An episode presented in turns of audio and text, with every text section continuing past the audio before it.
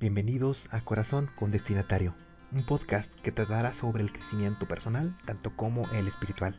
Todo esto basado en experiencias personales donde te contaré cómo fue mi proceso, esperando que la neta pueda servirte también a ti en lo que estás viviendo. Dios nos bendice.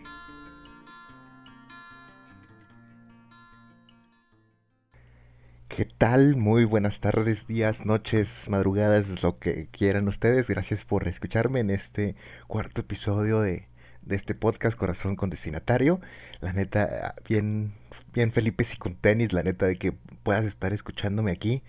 Y agradecido con el de arriba, así como, como, dicen muchas personas acá del norte, pues obviamente somos, somos, somos de Chihuahua, nos gusta la carnita asada y pues siempre agradecidos con el de arriba. Señor, el día de hoy me gustaría mucho eh, enfocarnos un poco en el tema sobre la dignidad humana. También habrán visto en el tema sobre esto. A mí es algo que me apasiona bien cañón desde hace bastante tiempo esto sobre los jóvenes.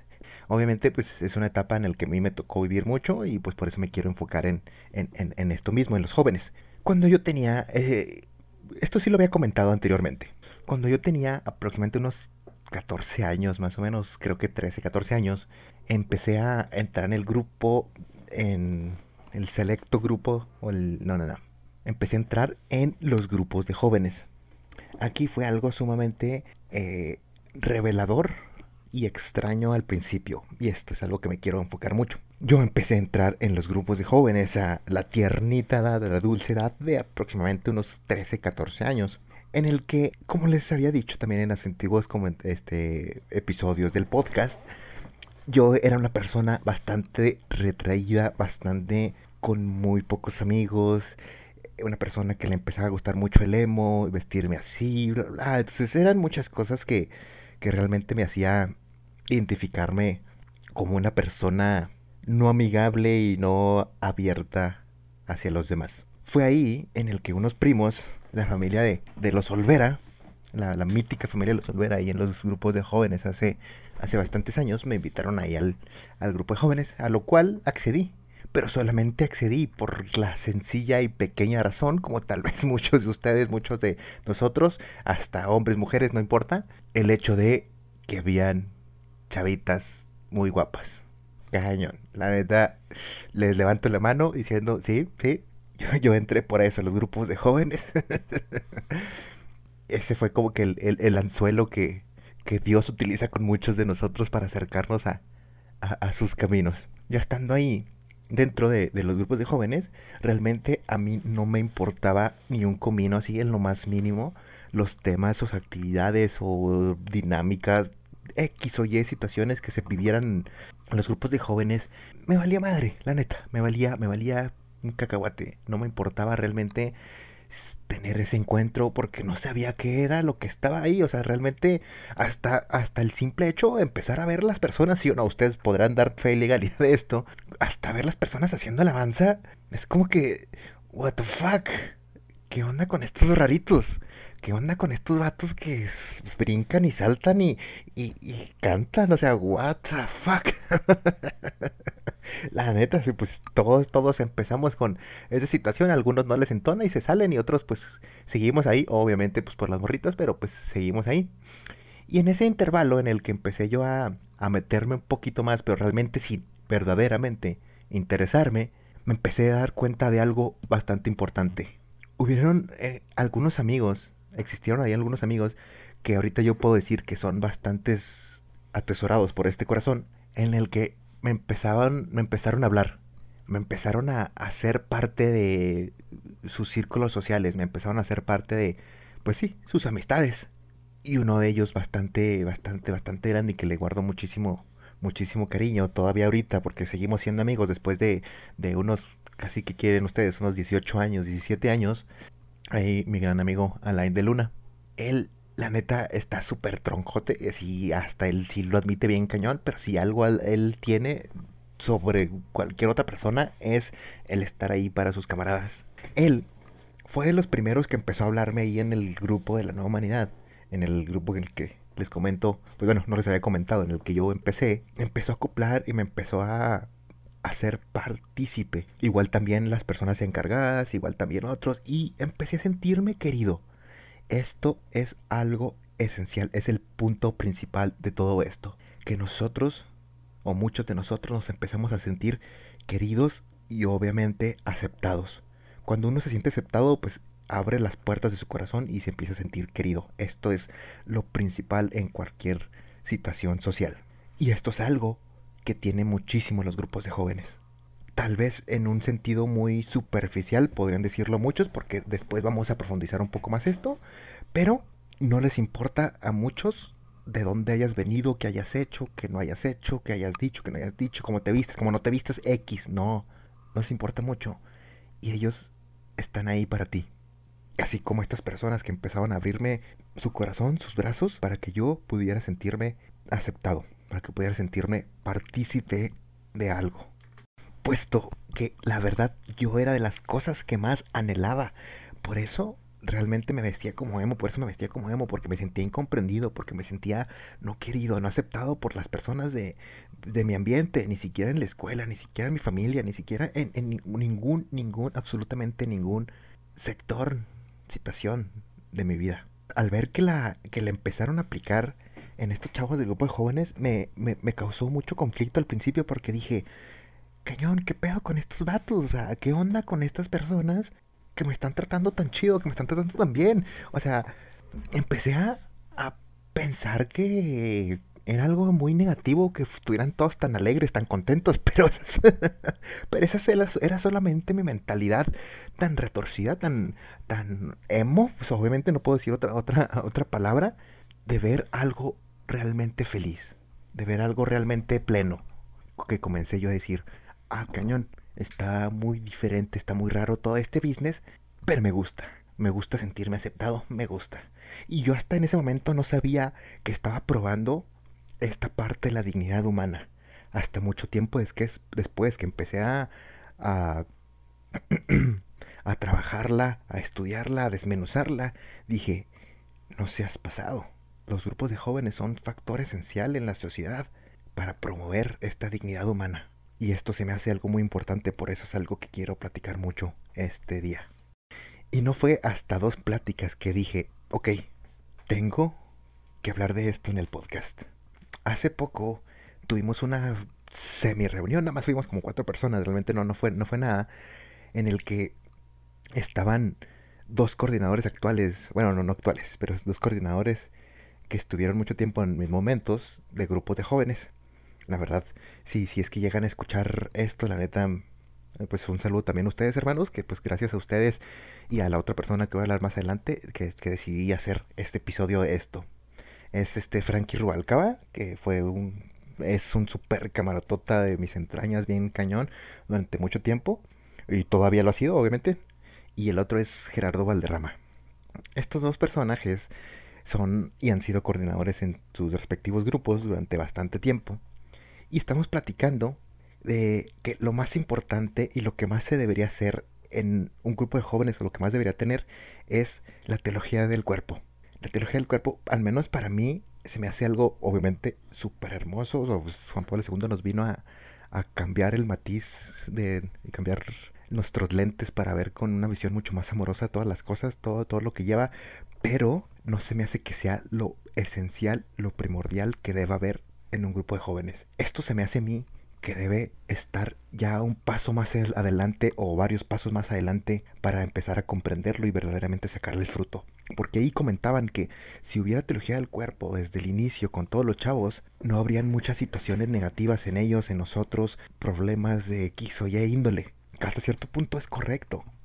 yo pienso muy similar, pero nos falta las bases. ¿De qué sirve que le digamos que Dios lo ama? ¿De qué sirve que le digamos a alguien que todo va a estar bien, que todo es mejor, si realmente no se siente así? Si realmente esa persona no se siente valorada, no se siente querida, ¿de qué sirve que yo llegue con una persona y le diga, ¿sabes qué? La neta, así como estás, así como tú estás en este momento, Dios te ama. Pero si esa persona se siente tan destruida, tan desmoralizada por todas aquellas situaciones que la sociedad le ha ido diciendo, haciendo ver que es correcto, que esta es lo mejor, X o Y, no se lo va a creer. Entonces, por lo mismo, yo digo que antes de empezar a enseñar esto, caí en, eh, caí en reflexión de eso, platicando con ellos. Es decir, es la dignidad humana. Que obviamente se tiene parte de dignidad humana, mucho de la dignidad humana el saberse reconocer hijo de Dios, de la teología del cuerpo, pero el estar ahí para las ovejas sin decirle nada más, sin decirle ningún tema para las ovejas, para cualquier persona. O sea, este podcast les, les digo, o sea, no nomás es para alguien que está en la iglesia, dentro de la iglesia, no, te puede, te puede, nos puede y nos debe servir para cualquier situación ajena a esto. Por eso te invito a que reflexiones mucho estas cosas. Si te sirven en los, en los ejemplos exactos de la iglesia, pues qué buena bola. Si no, aplícalos a las cosas que te están pasando en este momento. O sea, hay que ponerle tantito coco para decir, ah, no, no, este vato está hablando nomás de pura iglesia, no me sirve nada de lo que dice. Pues no, compa, o sea, no, vato, o sea, también ponle tú un poquito de... Dile a tu ardilla que trabaje un poquito más rápido y desmenuce estas cosas que te estoy diciendo que pueden traerte muchísima hasta libertad y satisfacción y sanidad, ¿por qué no? Pero bueno, ya me intencié un poquito con esto. En esa plática yo veía que lo más importante era la dignidad humana, aceptar a esa otra persona como él es. Porque uno de los primeros encuentros, y les voy a hacer claros, uno de los primeros encuentros que yo tuve con, con Dios fue en uno de esos temas que yo no estaba poniendo atención, que a mí me valía madre lo que me está diciendo la persona encargada, que las dinámicas me valían quiote, chayote, lo que ustedes quieran, y me quedé viendo al crucifijo, al Cristo crucificado que estaba ahí. Me quedé viéndolo tanto y como que, güey, ¿por qué estás ahí? ¿Por qué estás crucificado, compa? Pues, ¿qué pedo contigo? Y empecé a verlo, verlo, verlo, verlo muchísimo tiempo. Y de repente empecé a llorar. Empecé a llorar como Magdalena, empecé a llorar bien cañoncísimo, como ya les he dicho en muchos de los otros episodios. La neta, sí, sí, sí, sí, soy bien, soy, bien llorón, la neta. Me fascina llorar y, y sí, al chile. Empecé a llorar un chorro y empecé ahí a comprender. Hijo de tu madre, este vato, este vato que está aquí crucificado murió por mí. Y en la introspección que tenía eso, empecé a sentir que él me aceptaba y me decía, ¿sabes qué, vato? A, mí no me importa lo que tú hayas sido, lo que tú hayas hecho, lo que tú hayas no hecho. Lo que realmente me importa es lo que vayas a hacer ahora después de conocerme. Yo te acepto tal y como tú eres. Y eso es lo más importante. No, no, no, no, vato. No, bata o hermana o hermano. Como quien sea que me esté escuchando. O si eres un perro que me está escuchando. Un armadillo, lo que sea en ese momento mi vida se transformó. Cambió de arriba abajo lo que nunca pensé. Y el príncipe de Bel Air. Suena bien, bien así. así como el, príncipe del rap. Bueno, ya los ruquillos de mis generaciones tal vez sí, sí se pudieron reír. Los que no, pues bueno, es era una serie del príncipe, el príncipe de Bel Air. El príncipe del rap. Bueno, en ese momento mi vida se transformó. Porque comprendí y entendí realmente que había alguien que me aceptaba totalmente como yo era y le valía un quiote las cosas que yo había sido, que había dicho. Por eso empecé a llorar tanto, por eso empecé a llorar demasiado y me empecé a liberar de muchas cosas que tenía. Y por primera vez en toda mi entera vida sentí que mi vida valía la pena. Y me lo dijo un mosaico. me lo dijo una imagen en una pared. Pueden decir, ah, cañón, pues este vato le, da chido a los porros de marihuana o ese medicamento está bien cañonzote que te avientas, pues eh, díganlo como ustedes quieran decirlo, pero esa fue la primera vez que me sentí, aparte de amado, que le importaba a alguien. Y desde ahí empecé a, a querer hacer sentir a los demás de la misma manera. No con palabras bonitas, no con palabras extremas, no con temas, no con dinámicas, no con momentos reflexivos o palabras rimbombantes, palabras mamalonas. No, no, no, no. Sencillamente con el estar ahí para esos chavitos. Porque muchos jóvenes y cañón tremendamente. Yo he visto, yo he visto que chavos que empiezan a entrar a cosas de la iglesia, lo principal que buscan ahí es sentirse queridos, sentirse importantes para alguien. Porque tal vez en algún punto de la situación de su vida fueron muy lastimados bien cañón por sus padres, porque tal vez en algún punto muy importante de sus vidas fueron traicionados por sus amigos, por su novia, por X o Y, y se sienten hechos la mierda más grande, así como yo lo sentía, así como tal vez tú te pudiste haber sentido en algún punto en tu vida. Es algo natural, o sea, no, no, es por decir, sí, la neta, no manches, hemos sufrido un chorro, somos muy, eh, somos muy, somos víctimas y bla, bla, pues no. Mm. Es algo normal pero es la mística de los grupos de jóvenes, del inicio de los grupos de jóvenes y por cuál deberíamos o debemos de empezar a actuar. Porque a raíz de esos sentimientos que tienen los jóvenes, se empiezan a desarrollar después muchas cosas bien cañonas, bien tremendas. Y si nosotros podemos ayudarlo, podemos solventar esas cosas antes de que se den situaciones más fuertes. Bendito Dios. Bendito Dios por eso. Bueno, entonces aquí va la segunda plática que tengo con la tercera persona involucrada también en estos podcasts. Desde hace poco le empecé a agarrar un resto de cariño porque empezamos a hablar muchísimo, muchísimo últimamente. Y yo, yo, yo le digo sobrino. Ahorita pues por, por unas tonterías ahí que me empezó a decir el que se equivocó. Pero yo le digo sobrino y la neta ya le empecé a agarrar mucho cariño. Se llama Alonso Subía. Él es también coordinador actual de uno de los grupos de jóvenes en el que yo estuve hace bastantes años. Y empezábamos a hablar los dos sobre qué es lo que es necesario para un coordinador, un servidor, alguien de los que está enfrente de los grupos de jóvenes, deberían de tener para poder ser coordinadores. Y los dos caímos a la cuenta en que lo más importante es lo que muchas veces menos se tiene en estos tiempos. El hecho de querer estar ahí para las ovejas. Porque nos pusimos a discutir mucho, decir, pues es que hay muchos servidores, hay muchas personas que, que efímeramente, momentáneamente quieren ayudarles con las situaciones que están viviendo. Pero es de que, vente, vámonos a pistear, vámonos a la fiesta, vámonos al antro.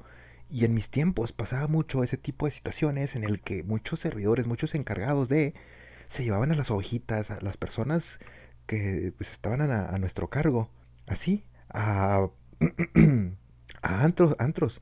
Y si, pues, quién sabe qué pasaba ahí, la neta, pues eso ya no me compete, ya no, no, no, no sé, porque pues como a mí nunca me gustó ir a esos, esos, esos lugares, pues nunca, nunca me, me llegué a enterar bien de las cosas que pasaban, que es las situaciones. Pero eso realmente solo era un placer efímero y sentirse querido momentáneamente, porque siempre lo repetían cada viernes, cada sábado, cada, cada, día que se pudiera. Y eso es algo que no se quedó incrustado en los corazones de las ovejas. Eso es algo que yo siempre había pensado y dicho, es que realmente lo más importante es estar ahí con ellos en las cosas negativas. ¿Por qué? Porque la neta, pone tú que le puedes ayudar a sentirse un poquito mejor, pero ¿a poco en un antro te va a contar los pedos personales que tiene con sus papás? ¿A poco en, el antro te va a contar las situaciones tan cañonas que está viviendo día con día que le hacen bullying en la escuela? No, porque va a estar rato sigado de, de, sonido, de música, de alcohol, de cualquier otras cosas, que no está mal, o sea, les digo, no, no, no está para nada mal salir a divertirse, ir al antro, estas cosas, pero no es el lugar indicado, el mejor lugar para empezar a tratar y sanar corazones. Y lo que muchos de nosotros hacíamos era de que al terminar nuestras reuniones, al terminar nuestras reuniones ahí de la, iglesia, nos quedamos ahí afuera del grupo hasta altas horas de la madrugada platicando con quien quisiera estar ahí. Y eso era tan fructífero, tan hermoso, porque habían muchas personas que se quedaban con nosotros y habían muchas personas que preferían estarse con nosotros ahí afuera del grupo que realmente entrar al grupo. Y no por decir, ah, es que nosotros somos más chingones, nosotros somos más poderosos, por eso nosotros este, estamos mejor así, somos mejores servidores que ellos. No, no, no, no, no. Nada de esas cosas. Sencillamente porque estamos haciendo lo que Dios, o sentíamos que estamos haciendo lo que Dios quería de nosotros, para con los demás. Porque en algún momento alguien lo hizo ahí con nosotros, y eso, eso les hablé el, el, el podcast pasado. Tú cosechas lo que siembras. Y esa fue una reacción bien chingona que prendí también ahí, a raíz de esas cosas. A nosotros querer estar ahí con los chavitos, al querer estar ahí, que abre, ellos abran sus corazones de, de una manera tan sencilla, tan natural, sin llegar a forzarla tanto, porque hay veces que sí llegamos o queremos empezar a forzar tanto las cosas para querer hacernos sentir mejor a nosotros mismos, para querer hacernos sentir validados, de que sí podemos llegar a los corazones de las personas, de que sí podemos llegar a ayudarles a ser santos, de que sí podemos llegar a ser los mejor personas, de que estén, hay muchas personas siguiéndonos, de que y bla, bla. Hay un chorro de narcisismo en los grupos de jóvenes. Sí, sí, sí, cañón. Hay un chorro de ganas de cada servidor, cada persona que esté metida ahí, quiere hacerlo mejor para resaltar. Sí, sí, sí, sí. De todo hay eso y hay mucha toxicidad en ese, en ese aspecto. De eso no, no lo voy a discutir. Pero lo que me quiero enfocar es en esa parte de la dignidad humana. Cuando uno se empieza a interesar de manera desinteresada, sin buscar algo a cambio, por los chavitos, van a empezar a contarte las cosas que sus corazones tienen y sienten. Y a raíz de eso, van a ser mejores personas quedándoles mil temas, quedándoles mil oraciones, mil reflexiones, mil palabras mamalonas. Realmente con estar para ellos. Y eso es algo que me recordó mucho Frankie cuando estaba platicando con él. Ahí en la, conversación que les decía de los tres coordinadores. Decía, yo he aprendido y eso me lo enseñó el Olvera. Me hizo sentir muy bonito ahí porque algunas palabras que le di que se le quedaron incrustadas en el corazón dije, ay, qué bonito, qué, qué bonito, qué bonito. A partir de que hablé con Olvera empecé a hacer las cosas diferentes. Empecé a predicar con mi ejemplo y con mi presencia no más estando ahí para ellos, comprendiéndolos, tal vez yendo a jugar Fortnite, tal vez yéndolos a salir aquí, tal vez acompañándoles acá. Pero a partir de que empecé a hacer eso, empecé a notar cambios más radicales en los corazones y en las vidas de esas personas, que al querer enfocarme en prédicas mamalonas y reflexiones tremendas. Porque así es, así es Dios también. ¿Sí o no? ¿Sí o no, raza? ¿Sí o no, raza? Así es Dios. Dios, Dios no se manifiesta en cosas tan mamalonas, tan pretenciosas, tan canijas. Dios se manifiesta en lo sencillo. Y es ahí donde se quiere y pretende y anhela seguir revelándose. En el estando ahí para los demás.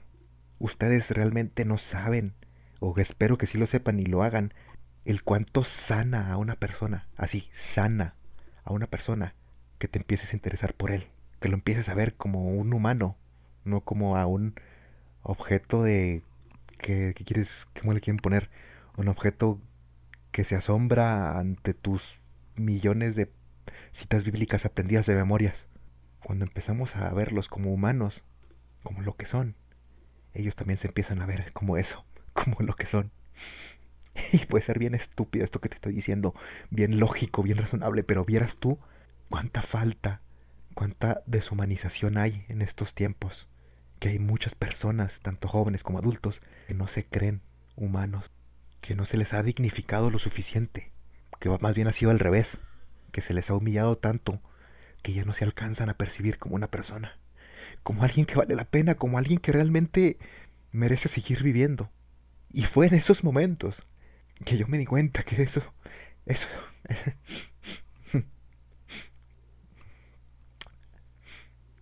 Perdón, me puse un poco sensible. y fue en esos preciosos momentos en el que yo me di cuenta que es en serio que eso es lo más importante por lo que estamos aquí en este mundo, devolverle la humanidad a las demás personas. Así como lo hicieron conmigo en algún momento ese servidor que te comenté, Germain Velázquez, que me hizo sentir humano, que me hizo sentir escuchado, que me hizo sentir querido. Así también están muchas otras personas en tu camino, en tu caminar, queriendo que tú los humanices, queriendo que tú con una pinche sonrisa con una pinche ola nada más sea suficiente para que los haga sentir importantes, para que los haga sentir que valen la pena.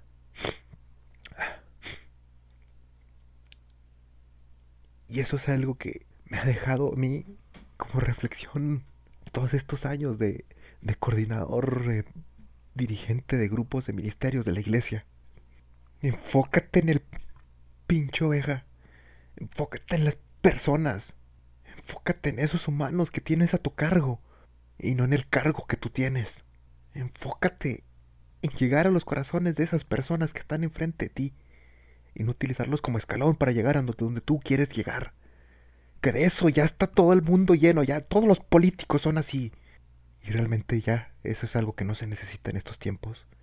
En estos tiempos tan hedonistas que se busca el narcisismo sobre todo, el yo, yo, yo, yo, es que yo esto, yo esto otro, sí, el, el, yo soy principal, yo soy lo mejor, yo soy, yo soy, yo, me tengo que dar a mí, yo tengo que buscar lo mejor para mí.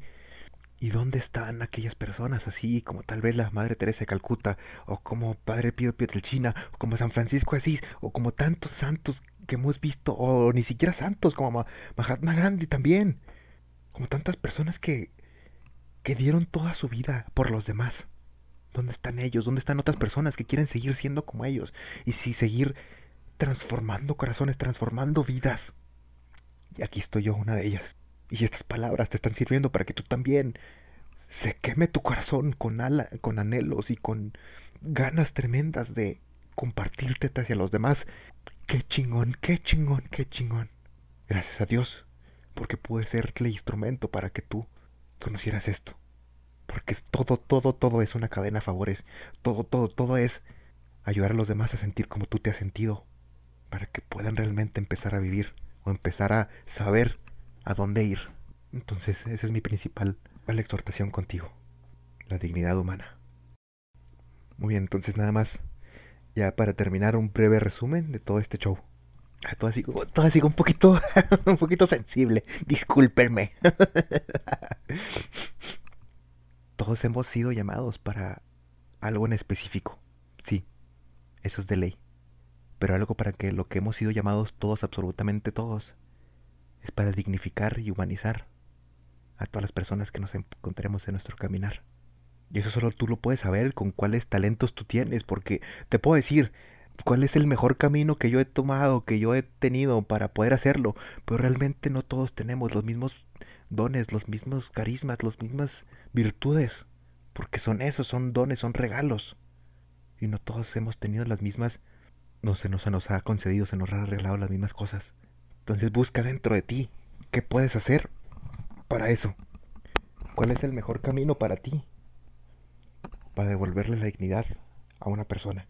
Ya sean grupos de jóvenes, en situaciones ajenas a, en tu casa, en, en tu escuela, en tu trabajo, en el lugar donde tú te desenvuelvas.